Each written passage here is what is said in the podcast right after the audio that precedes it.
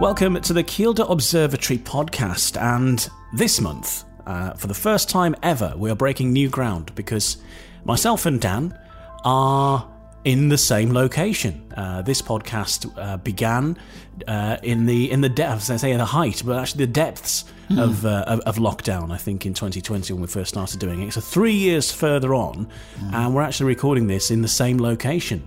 And um, we've managed it. And not only we're doing that, but we are actually, you might hear it slightly echo in the background, we're at Kielder Observatory. Yeah, beautifully acoustically treated Kielder Observatory. I think, you know, if you're a singer, you, you probably take these conditions. Hey, we've never thought about that actually. Singers here. We used to have occasionally um, during New Year, we used to have ceilidh dances and stuff. Okay. Um, I mean, that's not my idea of a good time, but some people enjoyed it, you know. That's right. So Lots of people do. the acoustics of this room may lend itself to a good tenor. Yeah. Maybe we need that. I was going to say, it's, it's, it's fairly cramped for a ceilidh, I've got to say in here, but Operatic under the stars. that's right. Well, you could do that, couldn't you? You could have you can have some some operatics. They'd be quite atmospheric. would be. You know, on a night maybe when there's you know got the meteor showers or whatever. Mm. You know, you've got you got your local tenor there belting out the hits. That's an idea. Make it happen. Make that happen. We can record that. I think that would be really good, actually. There's a there's Opera a under the stars. You know what happened though is we'd we'd arrange this, we'd have it planned for for months and months and months, and then it would rain.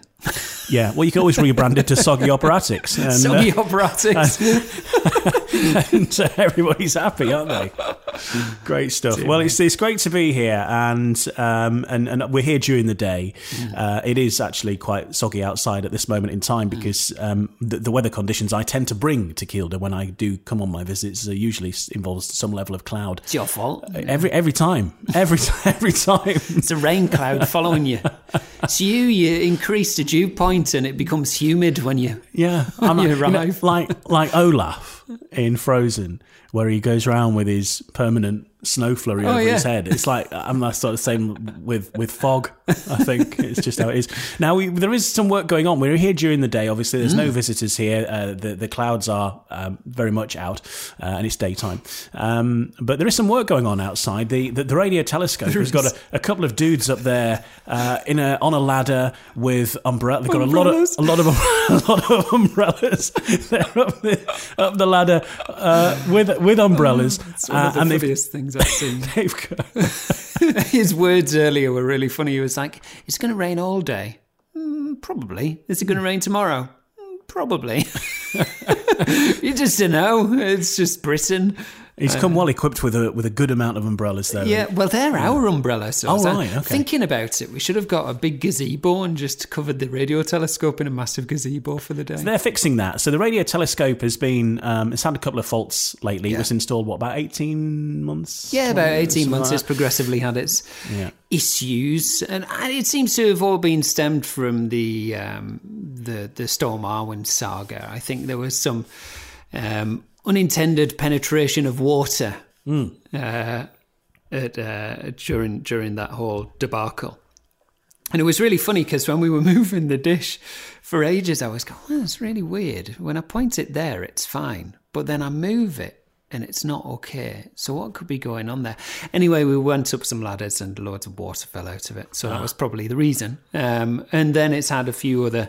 Uh, so we fixed that, and um, then it's had a, a few other little teething problems. Just getting used to the weather here in Kielder. The humidity of Britain can be quite uh, quite challenging for a lot of of uh, mechanical stuff. And this, of course, being a big piece of mechanical operational material, it's just degraded.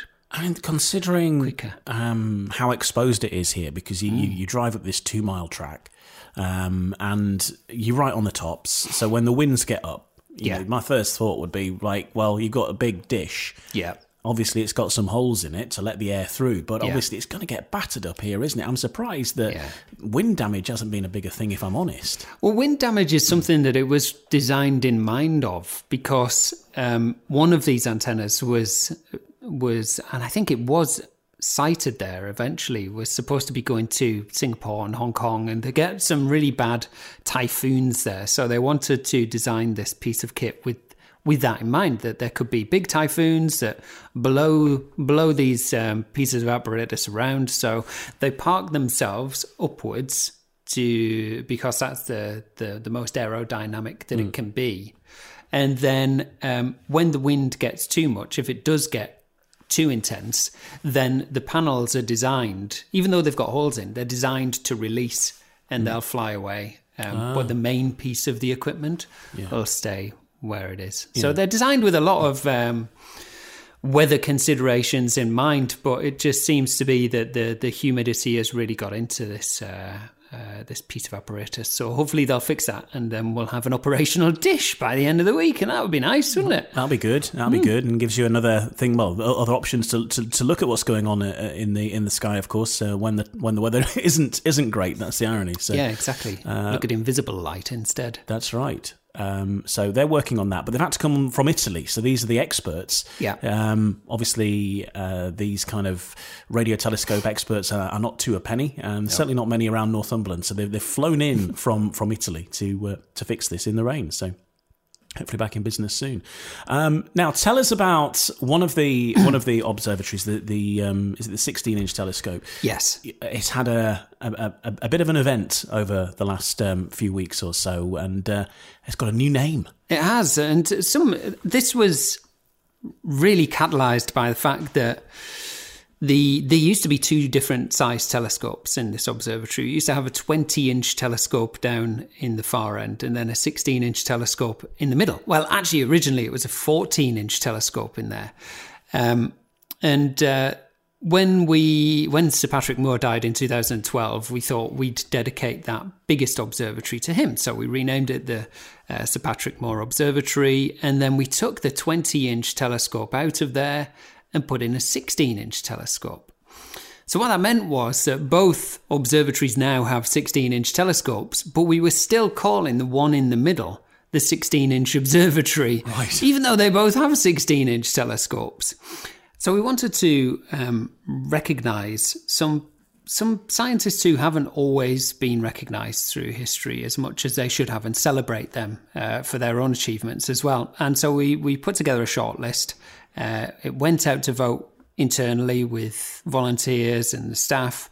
And uh, and we arrived with the name that we chose, which is the Caroline Herschel Observatory. Um, and Caroline Herschel uh, is the brother of, of William Herschel. And many people have heard of William Herschel, but lesser so his sister, who equally was working with William Herschel to discover some of the most incredible things that were discovered through that time. Mostly comets, loads and loads of comets, um, some which bear her name as well. Um, but what's also really interesting about her as well is she was the first woman to receive a salary as a scientist and the first woman in England to hold a government position. So this was she was an incredible, uh, significant figure of a time, uh, as well as the contributions to science, as well as supporting a brother, and then uh, everything else as well. And um, so it was absolutely fitting to to choose that and and rename that observatory the Caroline Herschel Observatory, or the Caroline Her. Sorry, it's the Caroline. Let me just get a name correct. Caroline Lucretia Herschel Observatory. It's a great name. It's A good name, isn't it? Yeah. very grand name. Um, and she died at the age of 97, would you believe, in uh, 1848. That's a huge span of time that she was active as well, from you know the 1700s to the to the 1800s, and a, a, a lot would have changed in that time, even the, even in the the years that she was working in this field and, and studying it. Absolutely. I mean, if you think about the size of telescopes and the way the the the the, the, the speed in which telescopes has increased over that period of time.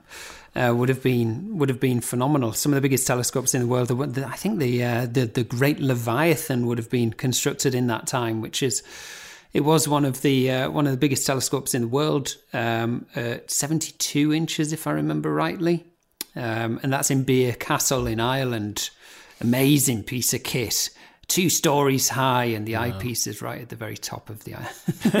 so you've got to climb up all these ladders and use it. But that was a that was a great piece of kit. So she'd have been around probably uh, when when when that was certainly being constructed, and and the changes in the way that it was all viewed as well. I think is a really important factor because.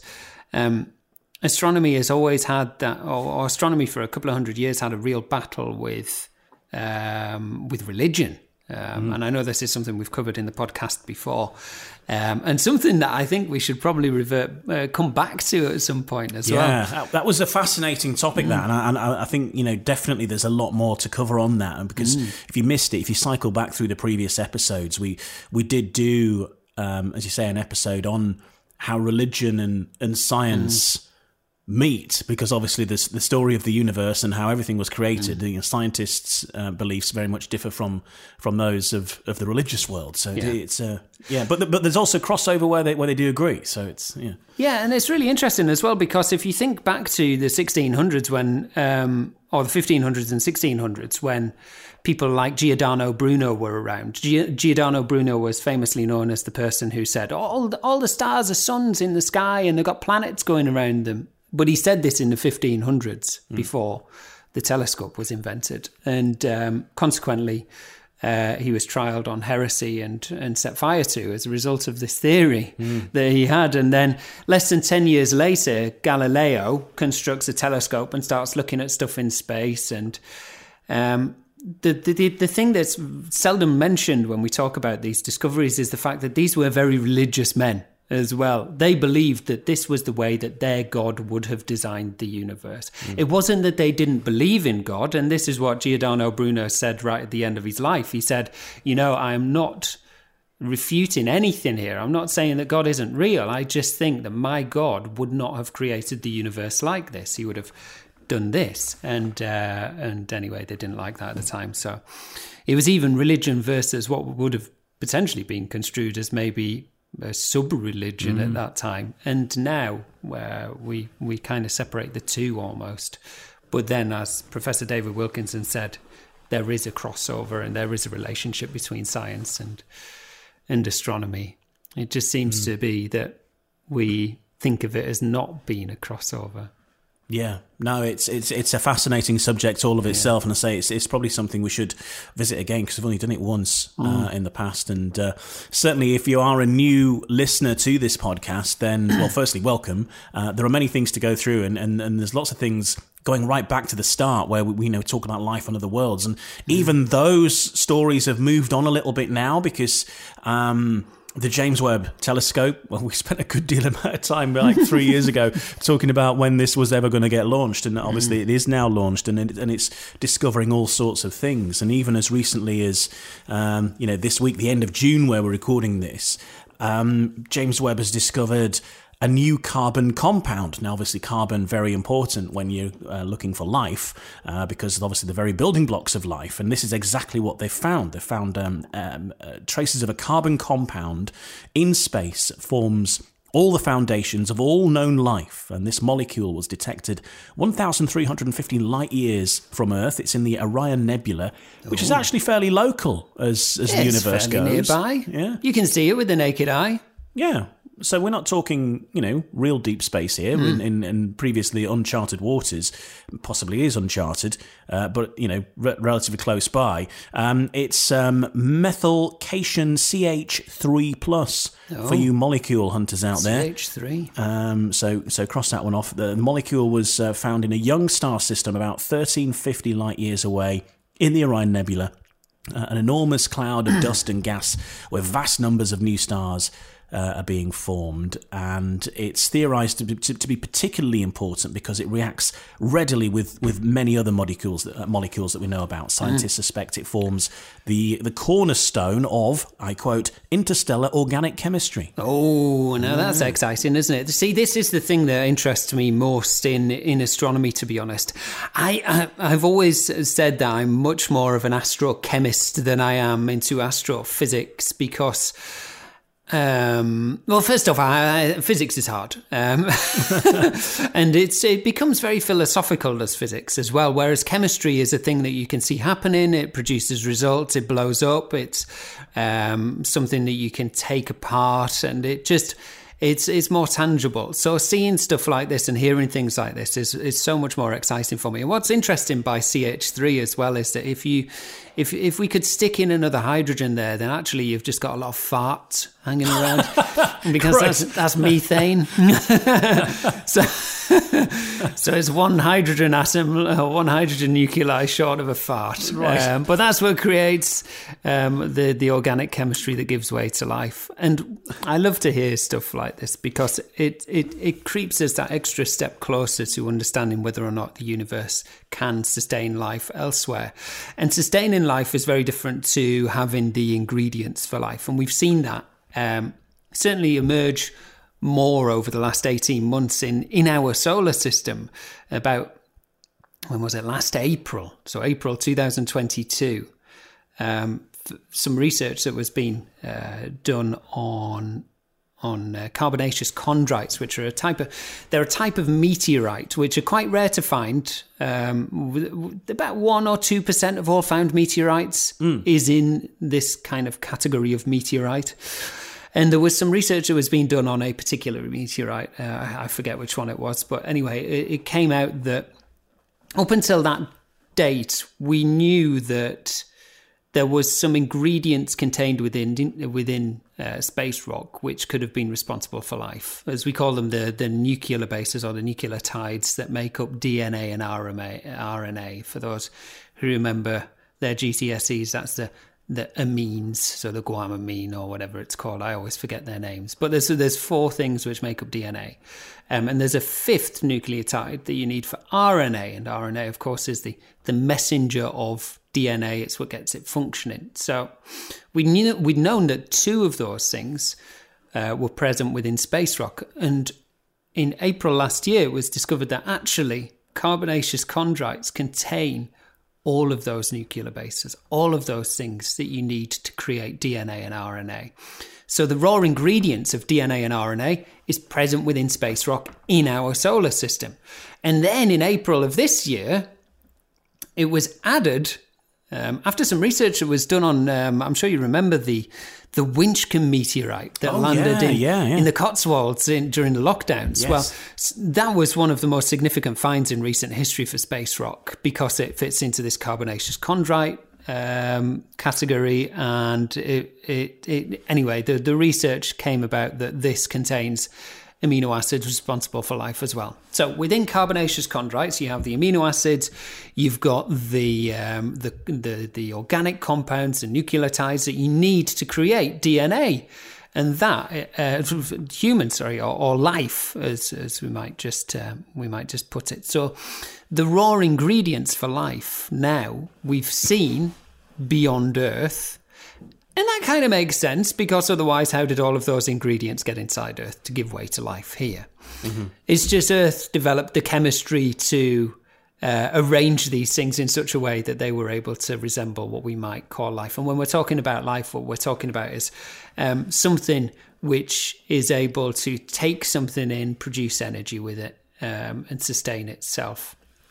Um, most famously seen around these ginormous hydrothermal vents in the ocean where we start to see uh, proton chains taking place where uh, they start to resemble uh, basic life forms. And the exciting thing about that is that we think that those places exist elsewhere in our solar system. They must do, surely, Yeah. and not even, if not in our solar system, elsewhere, because Yeah. you know we we are all we know as far Mm. as life is concerned. But we've got those same building blocks. They, they they weren't necessarily exclusive to this planet. We just happen to be here. Yeah, exactly. You know. And and I think the interesting thing to add to that as well is that it's not just um, that we're kind of just confined to looking for life as we expect it to be, when actually there's potentially life out there that we don't expect to be.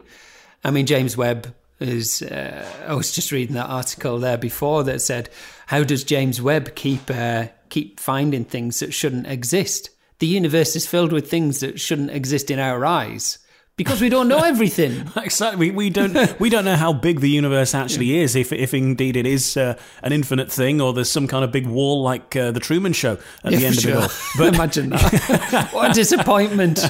and I think that's the exciting thing about about this type of science is it is constantly evolving, constantly changing, constantly bringing us new things to consider and think about. And all of this understanding that we're working from, particularly when we're talking about physics, although we have proved these things right, such as Einstein, etc., um, they still shouldn't coexist with other types of physics. There's two huge foundations of physics which exist, but they shouldn't exist together.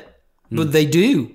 And this is why things like um, what used to be string theory now, now M theory or whatever they've termed it now, it's trying to re- to uh, to attach these things together to develop the relationship between those two things, and and that means that actually we don't really understand physics as what as well as what maybe we we should do or we could do. Um, in which case, if something's wrong there, then the then the universe is wrong. Everything that we know about the universe could be completely rewritten, and that's a weird place to be in. I think. of course, the universe is right. It's us that it's our understanding it's that's wrong. wrong. yeah, I'm sure physicists would argue against me and say, "No, we know everything about physics. We know everything about it." We surely don't. There's, there's another story actually, um, and you can read about it on the on the Kielder Observatory Facebook um, page about Trappist One C, the um, Earth-like the, world. the Earth-like world. But it's not quite Earth-like uh, because it's a little bit warmer than Earth. In fact, I think it's over boiling point. But by even then, though, it's it's a lot cooler than they thought it was, and that's the the point of the story. That the James Webb telescopes un- uncovered new information about this rocky exoplanet Trappist 1c. Um, it's orbiting around a, a red dwarf star, distance of uh, around 1.5 million miles, there or thereabouts, and uh, completing a circuit every 2.42 Earth days. Uh, but it remains relatively cool. It's just a, a well, a fairly mild 107 degrees C on Trappist 1c on its day side. Um, So it's the coolest rocky exoplanet ever characterized by thermal emission. Um, the intriguing part, the story says, the, the planet's atmosphere, based on the light the exoplanet emits, scientists have determined that it's likely to have a very thin atmosphere, or possibly none at all. That's very um, good. But uh, they thought it, it could have a thick carbon dioxide atmosphere, a bit like Venus, but hmm. obviously quite significantly cooler than Venus. Hmm. It's interesting. If it's got no atmosphere, that would. I mean, that kind of makes sense because I think we've already established that this star is quite a not very pleasant star to be around. So if you were on a planet around this star, it would certainly be coughing out all sorts of stuff that um, might rip away your atmosphere. I mean, that's that's kind of what happened to um, to to Mars. When we talk about Mars being a dead planet, what we're referring to there is its internal geological um, processes have solidified and that took away its protection mechanism. And the main protection mechanism that a planet has from its sun to contain it to, to keep its atmosphere is a magnetic field. Once that's been stripped away then all of that solar radiation strips away the atmosphere very slightly very gradually. So this could be what happened here. So we can read more about that anyway, but also it, it, it's saying really that you know we, we are looking for alternative forms of life, um, and, and and this is another example of how a how a planet might be made up elsewhere, an exoplanet anyway, with uh, maybe uh, maybe a thin atmosphere, and if you can get obviously plant life can can breathe carbon dioxide in and and and out, uh, so Yeah. you know it uh, it shows that possibly there are forms of life. Life may not come in the form of little green men; it may come in the form of little green plants. little green plants or, or microbes or something like that. I mean, I always talk about the extremophiles when we're talking about um, discovering new worlds and stuff like that. Extremophiles on this planet are fascinating. Even when you just look again just to our little tiny experience of life here, you've got things which live in lakes of acid, stuff that lives in alkaline lakes, stuff that lives in places where the pressure is unbelievable and sunlight never penetrates. There's no oxygen in some of these places where life exists. And you can batter them with radiation and nothing happens. So even on our tiny planet where they have these conditions where they could get to be comfortable, they still adapt to that really hostile environment. So if they've adapted to that hostile environment here on Earth and those places are replicated elsewhere, which we know they are, then it's reasonable to say, I think, that if life did get started, that it's thriving in those conditions. Mm. So there is another story as well about um, black holes. People love Oh, black holes. black There's actually one story which I, to be honest, I don't, I don't think it, it, it's, it's probably worth worrying about at this moment in time. But there's a theory uh, and a news story going around, and I haven't got the story to hand.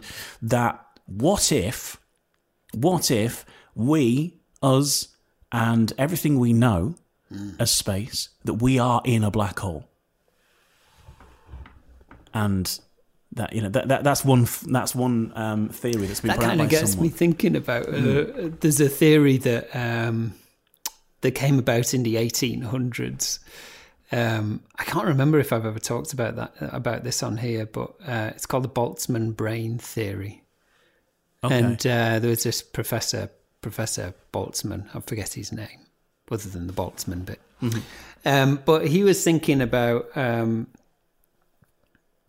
something to do with the age of the universe, and he said if you leave the universe long enough, um, just to decay away and everything, there's a point in time that you would eventually reach, um, and this this point in time is uh, on scientific notation, it's double exponent. So you're doing it. There's a lot of zeros on the end of Yeah, too many zeros to worry about. Um, and when you get to that point, there's a point whereby the universe can manifest the human brain as something uh, complex. Uh, it's the human brain. That, that's that's that's one mystery uh, which we can ponder on uh, without actually ever knowing the answer. The other one is uh, Sagittarius A, the supermassive black hole at the center of the Milky Way. Oh yeah, that's a big one. Yeah, it, uh, they they reckon that it's only recently woken up, that it's been dormant for for the whole uh, of, of eternity. Um, And I mean, it's a fair way off. It's twenty five thousand light years, so it's a fair distance. But they reckon that only about two hundred years ago, rel- relatively recently, um, it it started to devour gas and other cosmic de- detritus, as the official word is, within its good. reach. So it's it's starting to to get active again. And it's as I say, don't worry yet. We're not going to get pulled in next week by this massive black hole. It's not going to swallow up the whole universe as we know it. But it does seem to be uh, active, and and obviously, it being such a distance away, hmm. word is.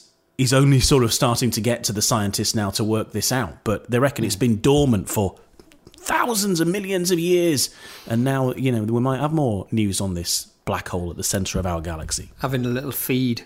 Hmm. Yeah, I think that's something that's worth um, just considering with black holes because we always, I mean, they are the doom of the universe. I love when you ask a kid to ask you a question and it's always about black holes. It's just they're, they're obsessed with the doom of the universe. My uh, my daughter loves black holes. In fact, she I've asked questions on her behalf on this podcast, and to be fair to her, the great scientists and black hole experts that we've had on this podcast, not a single one of them has been able to answer the question. Yeah, they're, they're, they're really unknown things, uh, black holes. There's very little we know about them. But one of the things that we do know is just about how um, how gravity functions around them, and and we always think of them as as being this thing that sucks you in, like it's like a Hoover or something like that. But that's not actually the case. Is it's not there to suck something in. It's just if something gets a bit too close to it, then it's gonna start gravita- become gravitationally bound to the thing and start getting pulled inwards towards it. Um, a little bit like a little bit like a whirlpool, but I mean a whirlpool does kind of suck things in in a way.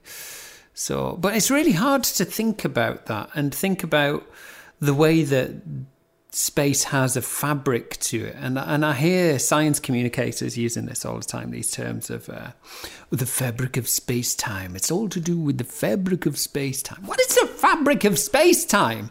You, you know, if you didn't study physics, nobody would be able to think about that. Why why the, the space around us has a fabrical nature to it. That doesn't make any sense at all. It's not something you can touch, is it, or No, see? it's not. It's just the building blocks of life. And it works in all directions as well, because then you can visualize it using things like gravitational wells, where we put a, a big mass in the center and you can create an orbit around the thing in the middle because it's stretched um, the, the fabric downwards and created this, this uh, thing that you can create an orbit on. But to be able to visualize that three dimensionally and, and and then work out how that functions it's it's just beyond human uh, contemplation. And I think that comes back to when we were talking about the just before there about um, about life and we can't imagine what other types of life can be like. I think that we are restricted in how we can look at the universe. We can't see these uh, dimensions maybe that this fabric operates within. So we're limited in our understanding and, and always will be limited in our understanding about these things. People love black holes. Uh, we'll round off this section then with what, what's your favourite black hole fact or or quirk? People love the black hole. My favourite fact about black holes, which I still don't quite understand, which is why it's my favourite fact, is that there's a there's a region around the black holes which you could liken to almost like a surface uh, on the black hole. And what can happen is, um, as we'll call it, a packet of information can appear within the black hole and then outside the black hole. And then the black hole goes, oh, hang on a second. I've just created a particle or a, or a packet outside of me. That, that, that's not allowed in the universe. So I'm just going to delete this one inside. And then there's a little packet of information that's been born into the universe from the black hole. And this is something related to Hawking radiation. But I just love that idea of the black hole going, oh, hang on a second, I've just created something that's duplicate of something inside me. Ah, I'll just delete it and get rid of it. and chucks it out into the universe. Fascinating, aren't they? There's one. we- uh, Black holes is another topic we need to cover again because, as I say, there's there's so many things to do with them that pe- that people uh, don't understand. I don't even get started on dark matter. That's that's got its own episodes in the past as well. So um, check those out at your leisure because again, another uh, really infinite uh, topic, literally in many ways. Um, so before we finish, then let's let's have a look at the stuff that's that's coming up here at, at Observatory over the the coming months as we head into summer. I mean, it does seem to be getting a little brighter here where- in in, in where we are Yeah. right now. Um, and um, in this room, this is where you, you do some of your talks. And uh, what are the some of the topics that are coming up over, say, July, August, and uh, into September? I suppose now, if people are planning ahead. Yeah, well, we always get um, completely full over over August um, and the back end of July, and then into September as well, because arguably end of August, September is one of the most incredible times to do um, stargazing here in the UK because we get to see the Milky Way. The Milky Way is currently in its best position from now through to the end of August, but being here in the northeast, we don't get to see that at this time of year because it's too light during the night. Um, but when we start to creep through into mid-August, that's when we start to get the Milky Way coming back. Um, so we're always we're always running out of space during that time, and in fact. Um, um, the the the we are thinking about other events that we might add on through the summer just to satisfy uh, more space or just to add in some more space and availability. There's some kind of irony there. An observatory should run out of space. Runs out of space, yeah, Uh, yeah. There you go. Do your own punchlines. Yeah, so we're- we're going to hopefully do some more planetarium events, um, which won't be here at the observatory. They'll be elsewhere. Maybe the Kielder Castle. We've done those um, recently. We trialled those in the Kielder Castle, where we had our inflatable planetarium and uh, showed people the night sky uh, in, in in the castle in there. Um, and maybe some, some, some other late night events. Who knows? We're, we're, we're currently still still going through the planning process of that. But yes, my re- my recommendation is you need to book in your events now. Some people hesitate until the school holidays come and then they've booked their accommodation in Kielder and they think, oh, I'll just leave the observatory until I get there. Don't do that. Book now because otherwise there won't be any space. They do fill up very, very, very, very quickly, and we are limited to maximum uh, capacities, and that's it. Yes. Okay. So get online to the website, kielderobservatory.org, and you can see all the available uh, sessions that are happening uh, with different themes, of course, as well. So there's different topics covered, different nights. So not every night's the same. So have a look and see if you can find one that's of a topic that uh, is something that you're interested in. Of course, the Aurora nights are always popular. Um, and, popular, yeah. And, and and later into um, you know August, September, maybe start of October time again. Uh, Yeah. A good time for aurora spotting. It is, yeah. When we start to creep into the equinox, that's when we start to get um, potentially more aurora activity. Um, so we might stand a better chance of being able to see it uh, in in northern England. Um, so fingers crossed. Uh, the, this year is is we're starting to ramp up to solar maximum as well. So this is. Uh, one of the more active years for the aurora. We've seen quite a lot already this year, um, and when the dark nights come back, I expect we'll probably start to see some more again. Um, and they they hopefully will become a little bit more dramatic as well. We get some good dramatic displays. That'd Yeah. I've had some red alerts and stuff on my phone. You get Yeah. these Aurora apps saying, you know, there's a, there's a chance of seeing it. But obviously, Yeah. because it's so light at it. this moment in time, yeah, you- you're not able to see it. But it's certainly, obviously, it's kicking off more than it than it has been doing for quite some time. So, um, whilst the Aurora sessions do not guarantee sighting of the Aurora with your own eyes, it's more of a session as to, to what what causes the Aurora and uh, give you yourself the, the best opportunity and all the information you need to maybe go out and see it when the conditions are right. But there are occasions where you have an Aurora night here and the Aurora does turn up. And, and those are Yeah. rare, but uh, when they do happen, uh, that's be glorious. I think it happened this year. Actually, did, I'm it did, yeah. didn't it? Yeah, Yeah, yeah, there was everyone- a, yeah, yeah. an aurora night with aurora, and we were all surprised. Yeah, forget forget the talks. Just go outside and have a look over there. Yeah. Uh, but yeah, so that, that's the Aurora night. So you, you do not get a, a, guaranteed sighting. No. Obviously, we can't No. guarantee that, but uh, it is a place where you can see it. It does Hmm. show its uh, show its little face every now and again. And I think that's the thing with the events here as well is that um, we the, the the event itself is designed to run regardless of the weather, um, and we tr- we really really try hard to consider. Um, to consider keeping people entertained, keeping people engaged for as long as possible, regardless of the weather. If it's if it's clear, bonus. Yes, yes. we we want to make sure that you have an experience regardless of that, which is why we spend time investing in things like developing the virtual telescope, um, the the meteorites that we invest in, and of course all of the staff time that we invest in in trying to get uh, the best from them for you as well. So that's uh, Yeah.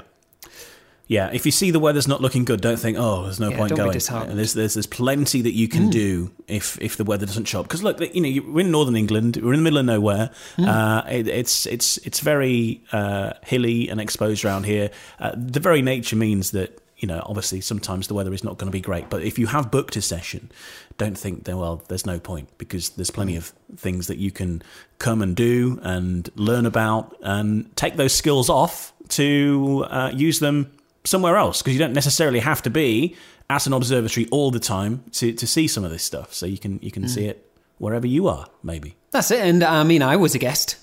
I was once, just- and guess what? It was cloudy. yeah, I, th- I before I, before I started volunteering, I was a guest ten times, and seven times it was it was uh, cloudy. And and they they said to me after the tenth time, Dan, you should you should probably just consider like maybe volunteering because it was over a really short period of time, and so I, I started volunteering. Um, and uh, and then somehow ended up with the job, and then somehow ended up as director of astronomy. And I'm not sure how any of that happened because I am not qualified for any of this whatsoever. I don't have a degree in physics. I don't have a degree in a relative subject. It's just um, something which has developed over time. So. Um, so yeah, I guess there is a lot more to take from from from coming here than just looking at the night sky. Yeah. So um, come down and uh, join us and uh, get all the information you need online, kielderobservatory.org. And if you're listening to this as well and you um, you work in a school or, or something like that, um, there's plenty of outreach work that's done by Kielder Observatory too. So um, maybe you can you can discuss more about those potential options of, um, uh, of of getting a session either in person or uh, virtually um, at one of your schools or Virtual colleges. or planetarium or come to the observatory or whatever. Yeah, yeah, we've got loads of, of stuff like that. Look at this little tiny spider. I just noticed that actually. It's absolutely tiny. It's a very See, small. this is what happens when we're when we're out here in nature. Yeah, there we go. Well, there you are. You see, there's something that you won't find anywhere else in the universe. There's life. The tiniest. but it is. Just look at it. It's tiny. And Yeah. Just to think that Hey, if you discovered that though on another planet, that would be major news, wouldn't it? it would be. Absolutely. At it go. Well, thanks for joining us on, on this episode of the Kielder Observatory podcast. Um, it's been great in person. I think. Uh, Yeah. Do you know we, we have all sorts of guests on, and, and, and it's, it's great to bring those guests. But sometimes, you know, the, the some of the more more listened to episodes, it's just been me, and, Me you, and you rambling. just me and you rambling on. um, and and yeah, so that's great. So anyway, look, thanks for joining us, and listen to the the previous episodes as well because we cover all sorts of stuff, uh, including the aurora. Um, there's some good episodes about that. So if you want more info about that, just listen back to some of the previous um, ones that we've got. Um, also, volcanoes on the moon. Uh, we've talked about that. what better subjects than that? Uh, get, exactly, great stuff, and uh, much more about James Webb as well uh, from some of the people involved in the mission. Just listen back to some of the previous episodes, and don't forget to like and subscribe to the Kielder Observatory podcast. And if you do feel so inclined, leave us a review and tell us uh, how you've enjoyed your experience of the Kielder Observatory podcast, because then other people might see that and go, "Well, that sounds like a good idea. I might want to download that." So, um, on any app that you choose, if you do that, that definitely helps out too. And we'll be back next month with another episode of the Kielder Observatory podcast. Bye. So.